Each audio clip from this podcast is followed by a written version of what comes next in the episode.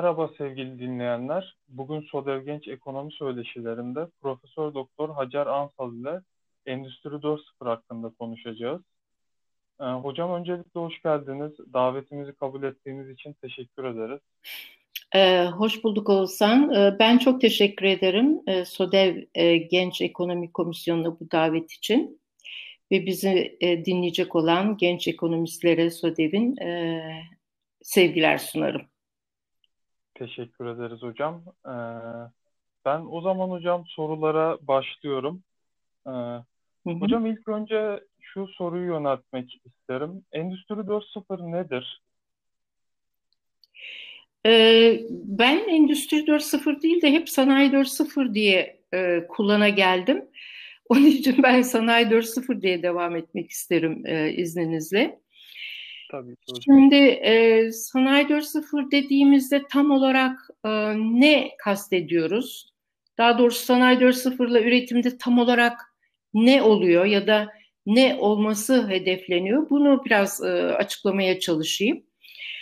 E, şimdi ilk olarak e, 2012 yılında bir Almanlar, Alman şirketler grubunun e, Alman sanayinin rekabet gücünü arttırmaya yönelik bir kavram olarak e, Sanayi 4.0 e, ortaya atıldı.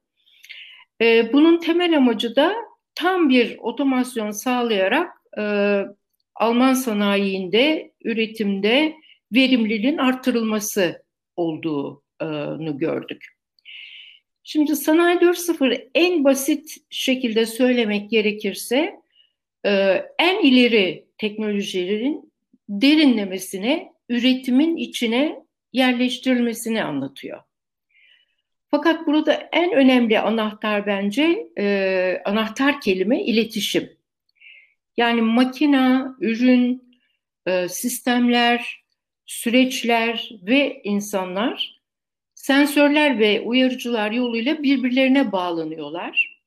Birbirlerinden sürekli haberdar oluyorlar ve tüm süreç boyunca birbirleriyle iletişim halindeler. Şimdi bu imalatın daha doğrusu sanayinin e, sınırlarını da aşan daha genel e, günlük yaşama e, girmiş biçimiyle e, bu gelişmelere nesnelerin interneti ya da işte Internet of Things e, deniyor İngilizce. Ki Amerikan kaynakları aslında genel olarak bu kavramı kullanmayı tercih ediyorlar. Sanayi 4.0 kavramına pek e, denk rastlanmıyor Amerikan kaynaklarında. Şimdi burada ne oluyor? Ee, ürünler kendi geçmişlerini, mevcut durumlarını, e, hedef duruma ulaşmak için geçmeleri gereken yolları, hatta alternatif yolları dahi biliyor ve bu doğrultuda ürün makineye nasıl bir süreçten geçmesi gerektiğini anlatabiliyor. Benzer şekilde çalışanlar da tabii sistemle iletişim halinde uzaktan sisteme müdahale edebiliyorlar ve süreci de e, yönlendirebiliyorlar. E, diğer e, bir karakter özelliği Sanayi 4.0'ın üretimde tam bir entegrasyonun olması. Yani hem yatay hem dikey entegrasyon var. E, dikey entegrasyon derken firma içindeki bütün bölümlerin işte finanstan tutun da müşteri hizmetleri, insan kaynakları, e, e, ürün e, yönetimi, e, bilgi işlem gibi tüm departmanların dikey bir şekilde entegrasyonu söz konusu. Bir de yatay entegrasyondan e, bahsetmek gerekiyor. Burada da firmanın e, tedarik zincirinde ya da değer zincirindeki bütün fir, e, firmalarda e, yatay bir entegrasyon içinde.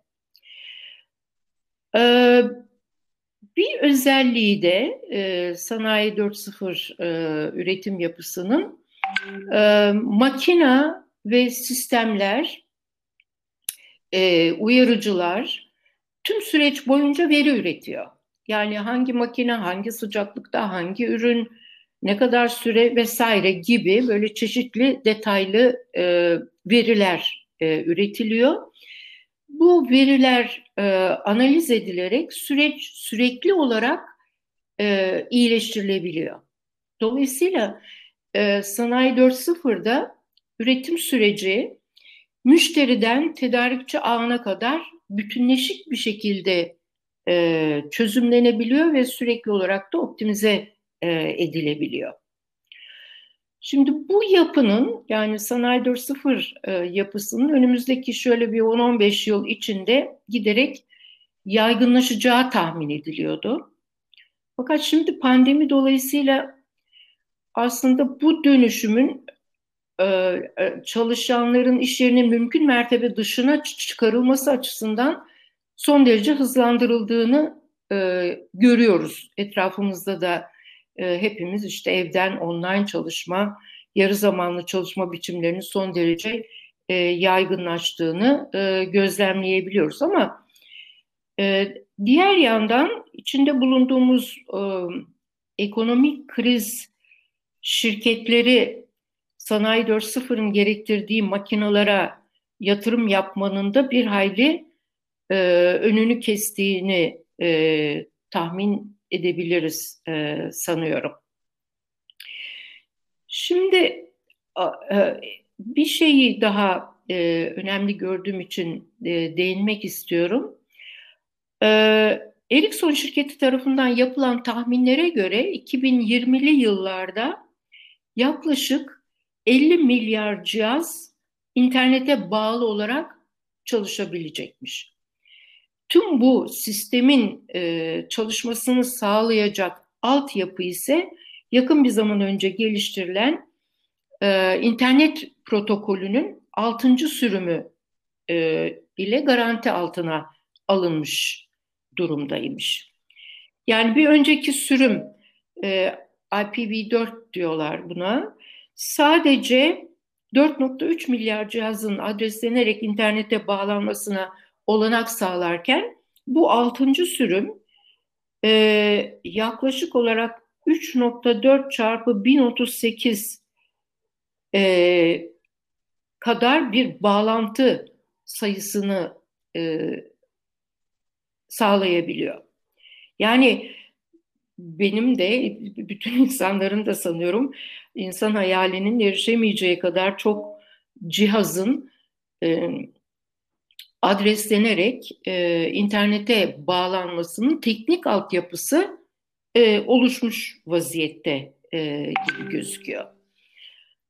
E, benim Sanayi 4.0 ve temel özellikleriyle ilgili sanıyorum söyleyeceğim e, bunlar. Anladım hocam. Çok teşekkürler.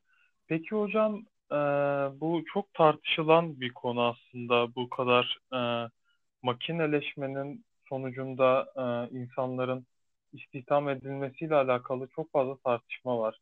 Yani çok farklı fikirler var. E, siz bu konu hakkında ne düşünüyorsunuz? E, Valla başta şu daha global düzeyde e, bir iki bir şey söylememe izin verirseniz.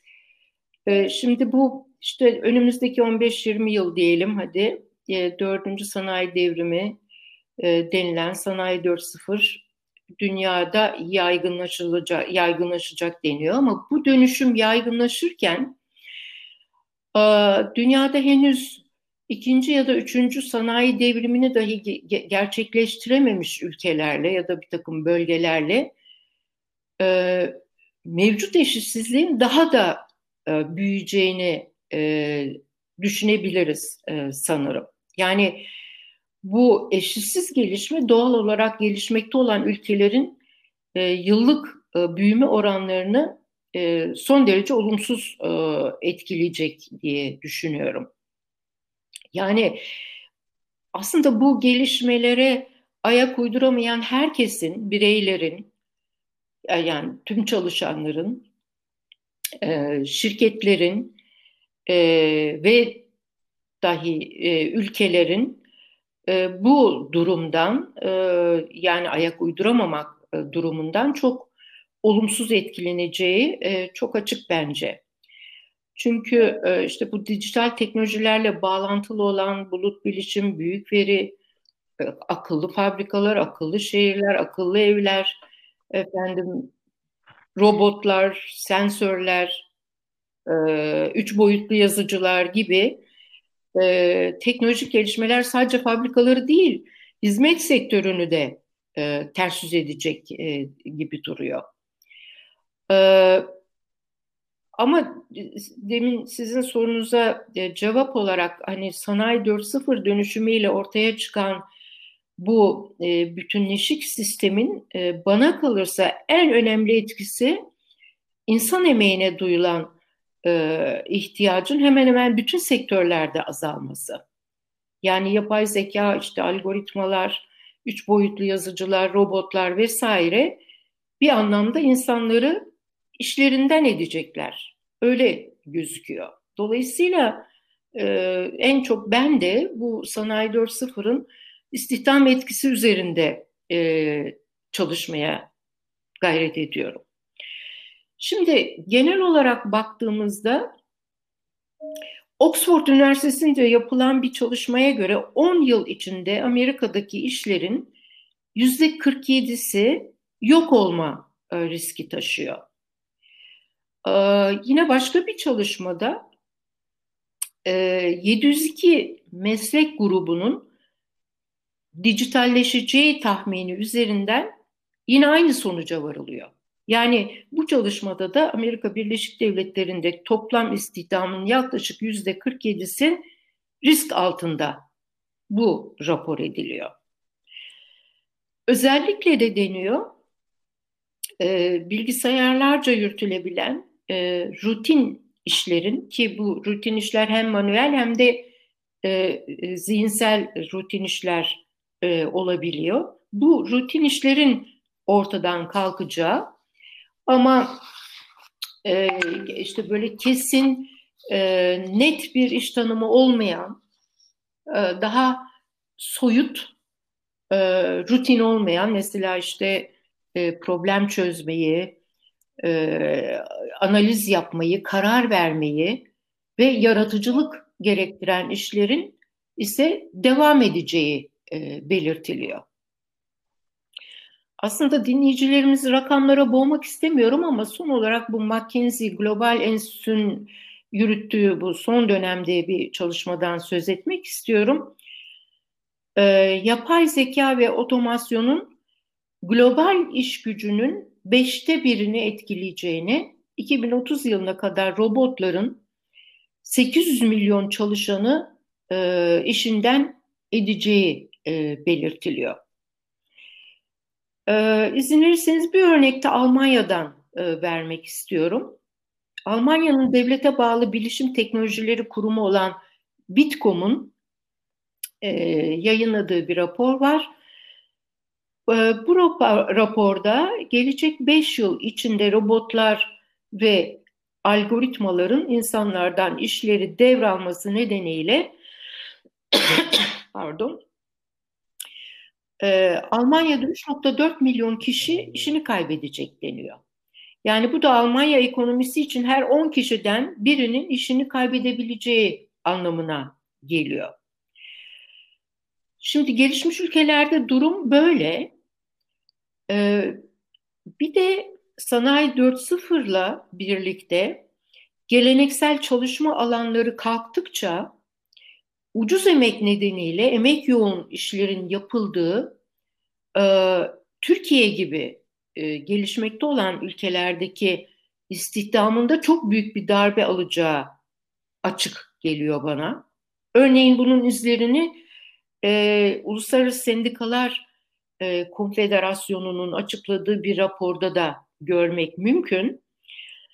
E, 50 büyük şirketin e, global tedarik zincirinde e, gelişmekte olan ülkelerde taşeronlarla çalışan yani bu e, 50 şirketin e, bordrolarında hiç gözükmeyen ama büyük zaten büyük bir yoksulluk içinde yaşayan 116 milyon gibi işini kaybedecek bir gizli iş gücünden bahsediliyor. E, Almanya, Fransa, Çin, Brezilya gibi 15 büyük gelişmiş ve emerging markets denilen ülkeleri e, kapsayan bir e, başka e, araştırmada da sanayi 4.0 dönüşümüyle e, birlikte e, sadece bu ülkelerde 7.1 milyon işin yok olacağı, bunun yanı sıra e, ise işte bilgisayar mühendisliği, e, enformasyon teknolojileri ve matematik e, alanlarında e, 2 milyon kadar, 2.1 milyon deniyor, e, yeni işin e, ortaya e, çıkacağı e, belirtiliyor. En çok da e, mesela işte veri yönetimi, veri güvenliği, programlama, büyük veri analizi gibi e, e, bu tür yazılım geliştirme becerilerine sahip elemanlara e, ve de tabii ki bütün bu sistemin internetle birbirlerine bağlı olduğunu düşünürsek en çok da e, siber güvenlik e, uzmanlarına e, ihtiyaç olacağı e, ifade ediliyor. Fakat Sanayi 4.0'ın ortaya çıkardığı e, süreçlere bağlı olarak bir sürü farklı teknik dalların daha ortaya çıkacağı e, tahmin edilebilir. Dolayısıyla aslında bundan 15-20 yıl sonra iş gücü piyasasının nasıl evrileceği, e, bizim henüz bilemediğimiz ne gibi mesleklerin ya da işlerin ortaya çıkacağı konusunda aslında hiç kimsenin e, kesin bir şey e, bildiği yok.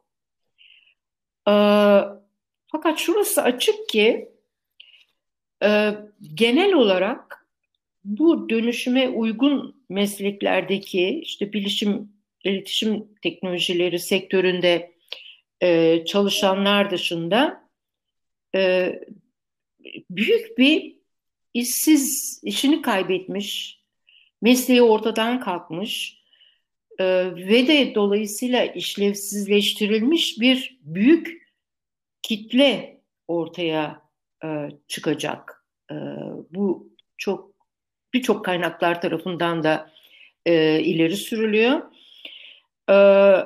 Ve tabii bu da ülkeler içinde, ülkenin kendi içinde de çok büyük bir gelir eşitsizliğine yol açacak diye öngörmek e, mümkün diye düşünüyorum.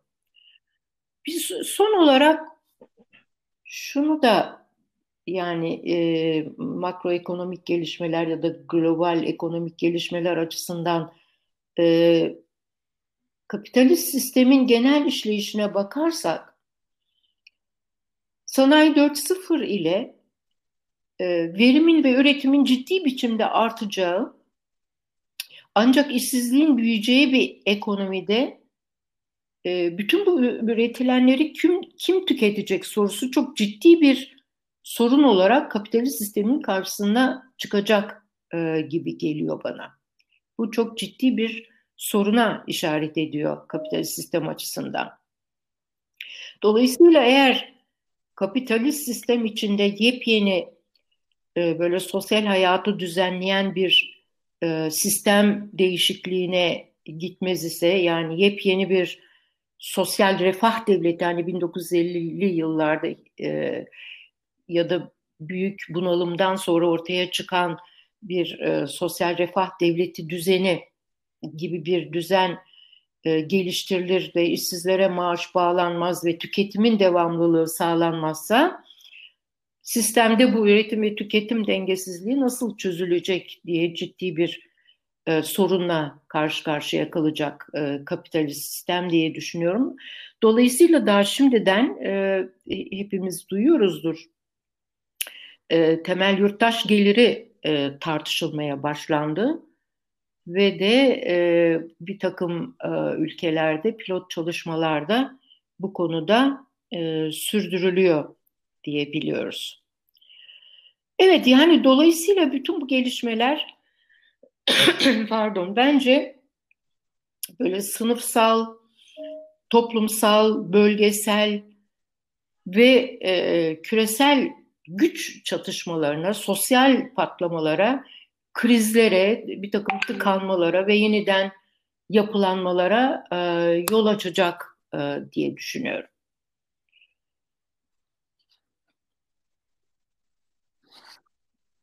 Anladım hocam. Yani buradan aslında e, kamucu politikaların da ilerleyen süreçlerde toplumca yani bütün aslında dünyadaki bütün insanlar tarafından daha da çok benimseneceği sonucunda çıkartabiliriz. Evet, bence de. Yani e, özellikle istihdam konusunda e, ve e, emek piyasasında bu, ki bu dönüşümün nasıl kaldırılacağı e, konusunda yani hem devletin bir takım politikaları üretmesi lazım hem sendikaların e, bu konuda e, çeşitli önlemler almayı düşünmeye başlaması lazım. E, e ve de bireyler yani e, e, şey Harari bu konuda şöyle diyor sürekli olarak insanlar kendilerini yeniden yaratmaları gerekecek diyor. Ben de öyle düşünüyorum. Yani bu dönüşüme ayak uydurabilmeleri için bireylerin de sürekli olarak e, kendilerini yenilemeleri, e, yeni bilgilere ulaşabilmeleri, yeni beceriler e, elde etmeleri gerekecek gibi gözüküyor. Anladım hocam. Çok teşekkürler. Peki hocam bu noktada yani özellikle gelişmemiş ve gelişmekte olan ülkelerde çok ciddi bir şekilde görülen bir kadın istihdamı problemi var. Affedersiniz. Bu gelişmeler kadın istihdamı problemine ee, Valla o konuda da bir hayli e, çalışmışlığım var. E, vaktimiz e, el verirse buna da girmek isterim ben de.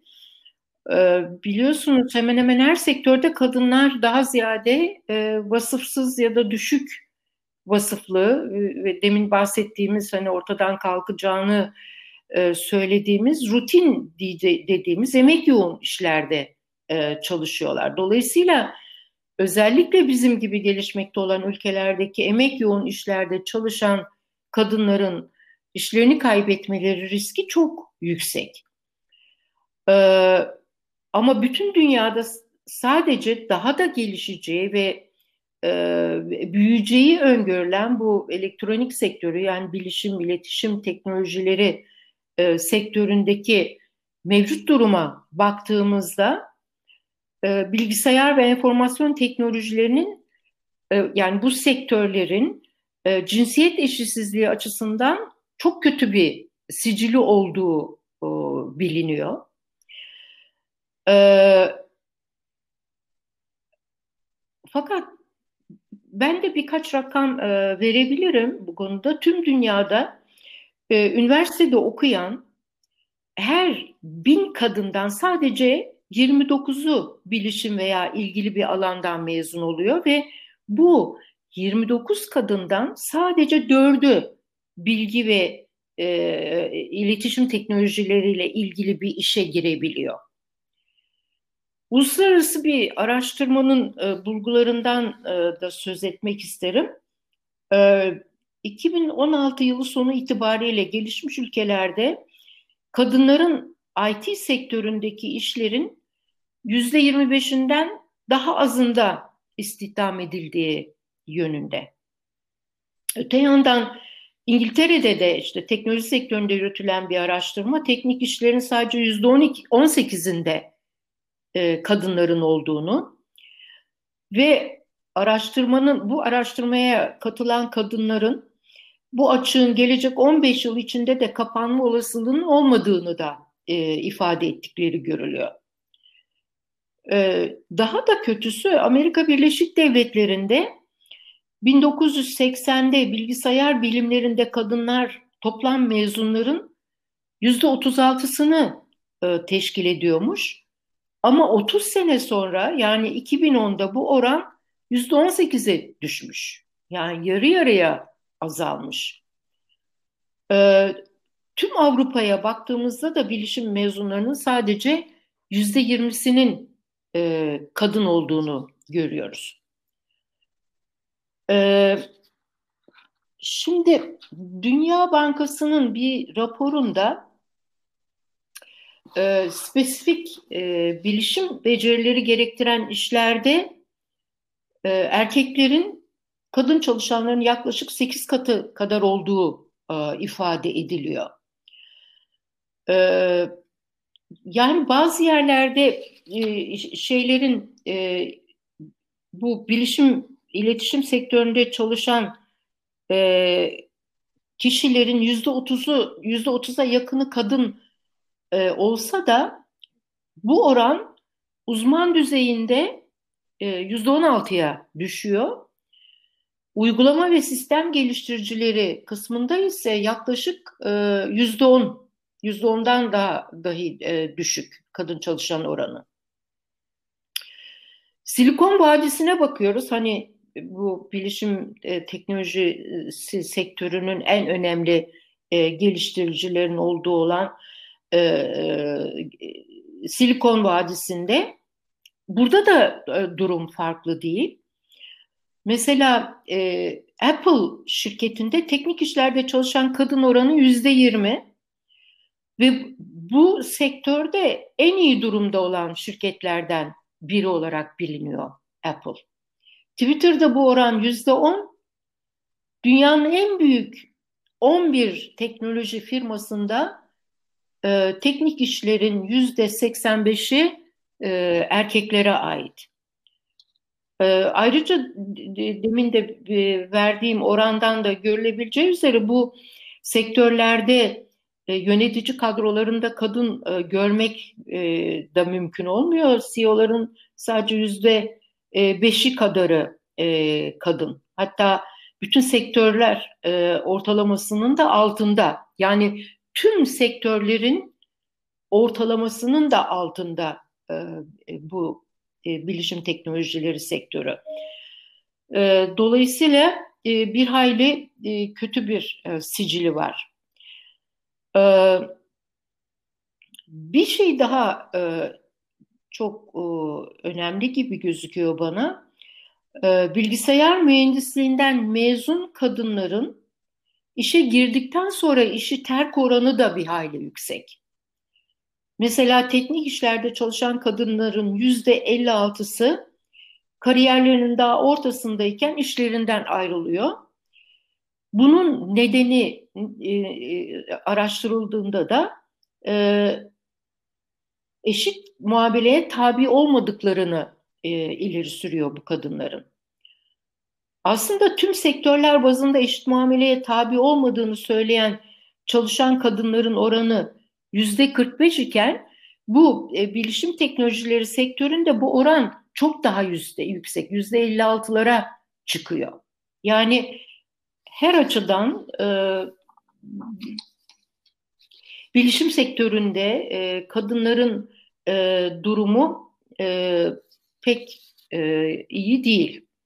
Şimdi e, bir şey daha bana çok çarpıcı geldi. E, Dünya Ekonomik Forumu'nun 2014'te yaptığı kadınlarla erkeklerin eşit ekonomik ve politik katılımını e, ifade eden e, cinsiyet paritesinde 80 yıl içinde eşitlik sağlanacağı öngörülmüş 2014'te. Fakat 2015 yılında çıkan raporda bu 117 yıla çıkmış durumda.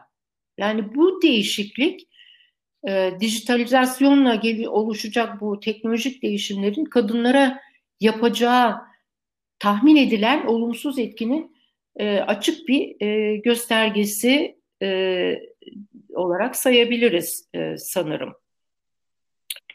Şimdi bir de yani bütün bunlardan e, şunu söyleyebiliriz e, rahatlıkla sanıyorum. Sanayi 4.0'ın yaygınlaşmasıyla birlikte iş gücü e, piyasasındaki e, mevcut e, cinsiyetçi uçurum e, daha da açılacak gibi e, gözüküyor. Bir de, bir de Türkiye'ye bakmak istedim ben.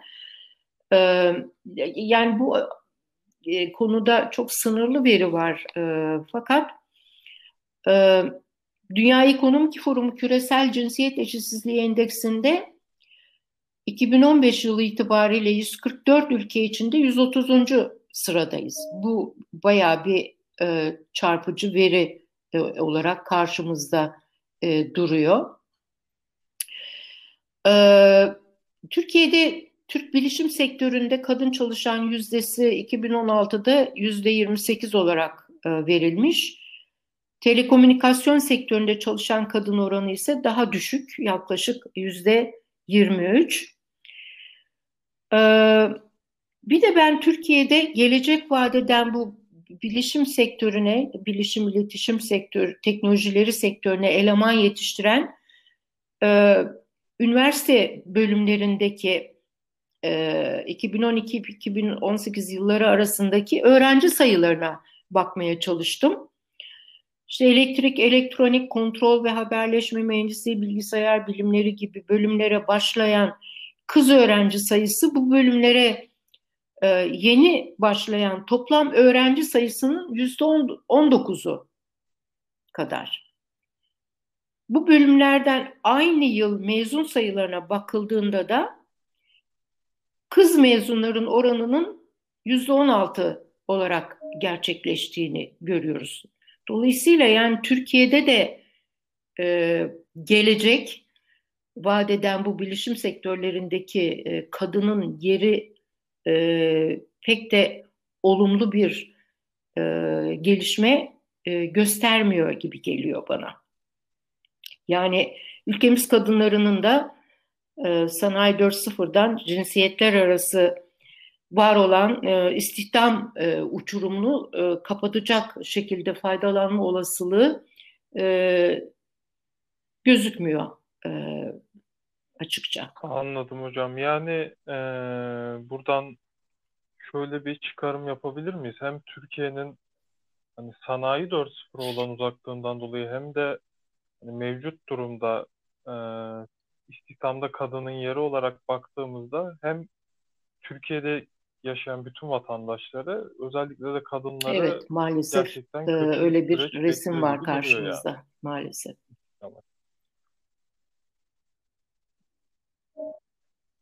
Anladım, anladım hocam. Peki hocam Türkiye'yi burada tabii bir atıf yapmıştınız ikinci soruyu açıklarken ama hani tam Türkiye'de olarak nereye yerleştirebiliriz? Yani evet. sanayi 2, Valla e, Türkiye'de evet, aşağı yukarı bu Sanayi 4.0 e, e, teknolojik dönüşümünün iş çevrelerince e, TÜSİAD'ın, efendim sanayi odalarının falan gündemine çok yoğun bir biçimde girdiğini görebiliyoruz aslında. E, mesela işte e, Türkiye Odalar ve Borsalar Birliği e, organizasyonunda e, Bilim Sanayi Teknoloji Bakanı, müsteşarlar, bir takım sanayi odası başkanları e, dan oluşan heyetler e, Almanya'ya e, işte Almanya'nın e, teknoloji devleri olan Siemens, Mercedes, Bosch e, gibi e, sanayi devlerini e, gezerek e, gelişmeleri yerinde incelemeye çalışıyorlar. E, ilginç bir şekilde daha 2016 yılında mesela Ege Bölgesi Sanayi Odası e, bir rapor e, çıkarmış. Başlığı da Sanayi 4.0 uyum sağlayamayan kaybedecek. Yani e, işte Türkiye'de iş çevrelerince sıklıkla şu dile getiriliyor. Bu dönemde ucuz iş gücü maliyetleri ve lojistik avantajı olan Türkiye'nin rekabetçiliğinin e, temelini oluşturan bu bu etkenler artık önemini kaybedecek. E, dolayısıyla da e, rekabet gücü e, Türkiye rekabet gücü avantajını sürdürülebilirliğini e, sağlayamayacak. İşte bunu sağlamak için de e, Sanayi 4.0'a uyum sağlamak e, gerekiyor. Bu hedeflenmeli deniyor. Bunun için mesela Endüstri 4.0 e, platformu oluşturulmuş. Bu platformun amacı e, yeni nesil akıllı fabrikaların kurulmasında ve bunun üretim sektörünün yaşam biçimi olması için farkındalık yaratmak, Endüstri 4.0 çerçevesinde firmaların ve kişilerin atacağı adımların belirlenmesinde öncülük edebilmek e, olmuş. Yani öyle ifade ediliyor. Sanayi şey Endüstri 4.0 e, platformunun amacı yani bir, bu konuda bir öncülük e, vasfı e, kazanmış. Ama asıl e, TÜSİAD'ın bu konuda epeyce bir faaliyet gösterdiğini görüyoruz. Mesela 2016'da sanayinin e, pardon Türkiye'nin Sanayi 4.0 dönüşümü adlı bir konferans düzenlemiş. Hemen arkasından Türkiye'nin küresel rekabetçiliği için bir gereklilik olarak Sanayi 4.0, gelişmekte olan ekonomi perspektifi başlıklı bir raporu var. Aralık 2017'de Türkiye'nin sanayide dijital dönüşüm yetkinliği, e, Türkiye'nin dördüncü sanayi devrimi başlıklı bir araştırma raporu var. E, bunun bulgularına birazdan e, değinmek istiyorum. Ayrıca TÜSİAD bu yıl yani 2020'de teknoloji kullanıcısıyla teknoloji tedarikçisi firmaları bir program e, çerçevesinde e, buluşturarak bir ekosistem e, yaratılmasını hedefleyen bir sanayide dijital dönüşüm programı oluşturmuş. Burada da işte teknoloji kullanıcılarıyla teknoloji tedarikçilerini bir araya getirerek sorunlarını birlikte çözme amaçlanıyor. E, bir şey, bir rapor daha gözüme çarptı. E, bu yıl yani birkaç ay e, önce TÜSİAD bir rapor daha yayınlamış. E, burada da mesleki ve teknik liselerde Sanayi 4.0 olarak adlandırılan döneme yönelik yeterli hazırlıkların yapılması ihtiyacından dolayı TÜSİAD'la Milli Eğitim Bakanlığı tarafından e, e, bir protokol e, hazırlanmış ve bu protokole göre de işte mesleki teknik liselerde Sanayi 4.0 için STEM eğitimi projesi geliştirilmiş. Bu bu son bu STEM eğitimiyle ilgili raporda şu vurgulanıyor. Sanayi 4.0 ile birlikte doğrudan kas gücü yerine farklı beceriler gerektirecek mesleklerin ortaya çıkacağı düşünüldüğünde mesleki ve teknik liselerde bir modernizasyonun yapılması, öğretim e, programlarının sanayi 4.0'a yönelik olarak revize edilmesi, öğretmenlerin ve öğrencilerin farkındalıklarının arttırılması e, deniyor. Yani bu e, projenin temel e, amacı e, bu. Tamam, bu, bütün bu çabalar e, tamam da şirketler bu dönüşüme ne kadar e, adapte olmuş diye sorduğumuzda e, çeşitli ülkeler için yapılmış e, e, şu önemli bir gösterge karşımıza çıkıyor. Sanayi 4.0'a hazır olma endeksine bakıldığında bu çeşitli ülkeler için yapılmış bir endeks. Burada Türkiye'nin 2 ila 3 sürecinde olduğu ve tereddüt eden ülkeler arasında yer aldığı gözleniyor. Ee, aslında genel olarak Türkiye'de sanayi 4.0 uygulamalarının hangi düzeyde olduğunu anlamak için biraz evvel TÜSİAD'ın e, raporu olarak bahsettiğim 3 yıl kadar önce yapılan Türk sanayinde e, dijital dönüşüm yetkinliği araştırmasının bulguları var karşımızda bir tek. Bu e, araştırma Boston e, Consulting Group tarafından e, 108 teknoloji kullanıcısı ve 110 teknoloji tedarikçisi şirketi e, kapsayacak şekilde yapılmış. Hedefi de şu, Sanayi 4.0 dönüşümünün gerçekleştirilebilmesi için Türkiye'de teknoloji kullanan şirketlerin dijital dönüşüm yetkinlik seviyelerinin ölçülmesi, teknoloji tedarikçisi şirketlerin yetkinlik alanlarının belirlenmesi, eksiklerinin saptanması ve odaklanılması gereken noktaların belirlenmesi. İşte bu hedef çerçevesinde 118 anket sorusu ve 23 uygulama alanında bu yetkinlik seviyeleri değerlendirilmiş ve araştırma sonuçlarından 5 temel bulgu ortaya çıkmış. Onları kısaca söyleyip bitireyim. Bir, şirketlerin büyük çoğunluğu sanayide dijital dönüşüm konusunda e, bilgi seviyeleri ve ilgi seviyeleri yüksek. Fakat dönüşüme hazır olduğunu düşünen şirketlerin oranı çok düşük. İki, Türkiye'de sanayi şirketlerinin e, dijital dönüşüm uygulama alanlarında henüz pilot e, projeleri gerçekleştirme aşamasında e, olmadığı gözüküyor. Yani yüzde 44 gibi bir pilot proje gerçekleştirme aşaması e, söz konusu.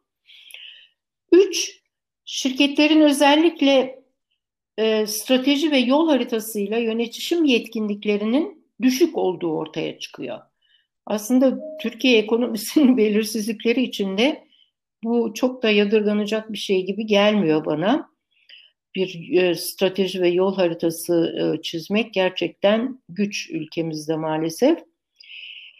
E, dört, şirketlerin yetkinlik seviyelerinin sektörlere göre farklılaşmadığı görülmüş. Bununla birlikte büyük ölçekteki şirketlerin yani yıllık 250 milyon liradan fazla geliri olan şirketler Sanayide dijital dönüşüm yetkinlik seviyeleri e, daha yüksek, %50 oranında.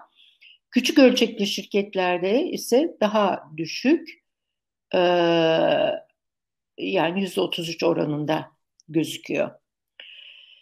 E, son olarak şirketler dijital dönüşümün önündeki en büyük engellerin yatırım maliyetlerinin yüksekliği ve yatırımın geri dönüş belirsizliği olduğunu belirtiyorlar ki yine bu, bu içinde olduğumuz e, ekonomik kriz ve pandemi vesaire e, bütün bu belirsizliği e, çok daha e, yoğunlaştırdığı açık.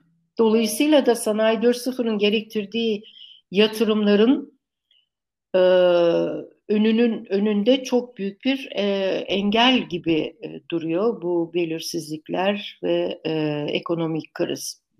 Yani Sanayi 4.0 açısından e, Türkiye'deki şirketlerin kısaca genel olarak durumu bu ama bir yerde bir şey daha dikkatimi çekti. E, bu yıl yap, e, bu, bu yıla ait bazı kaynaklar Türkiye'de hızlı bir sektör olmasından dolayı şu an otomotiv sektöründe Sanayi 4.0 konseptinin kullanılmaya başlandığını ve ürünlerin pazara çıkış sürelerinin kayda değer oranlarda düşürüldüğünü söylüyor. Fakat bu sektörde de ne derece bir dönüşüm sağlanabilmiş? Yani bu konsept kullanılma işi ne demek? E, ne yani bu konuda çok fazla detaylı bir e, bilgimiz yok e, maalesef. Evet, Türkiye'de de durum bu. Sevgili Ozan. Anladım hocam. Çok teşekkür ederim. Ya hocam son olarak eklemek Aa, istediğiniz bir şeyler var mıdır acaba? SODEV e, genç ekonomistler olarak size çok iş düşüyor. e, bu önümüzdeki yıllarda dünyadaki gelişmeleri, sanayi 4.0 dönüşümünün neler ortaya çıkaracağı konusunu artık e, sizler e, enine boyuna bütün boyutlarıyla e, irdelemek ve neler yapılması gerek, ne tür önlemler alınması gerek, e, sendikalar, şirketler ya da e, ülke politikaları açısından neler gerekli e, bu konuda hep birlikte düşünülmesi, çalışılması gerek diye düşünüyorum. Çok teşekkür ederim hocam. Benim için de çok keyifli bir söyleşi Rica oldu. ederim. Ben teşekkür Tekrardan ederim. e, Eğer kırmadınız e, bizleri. Onun için de yararlı olabildiysem ne mutlu bana.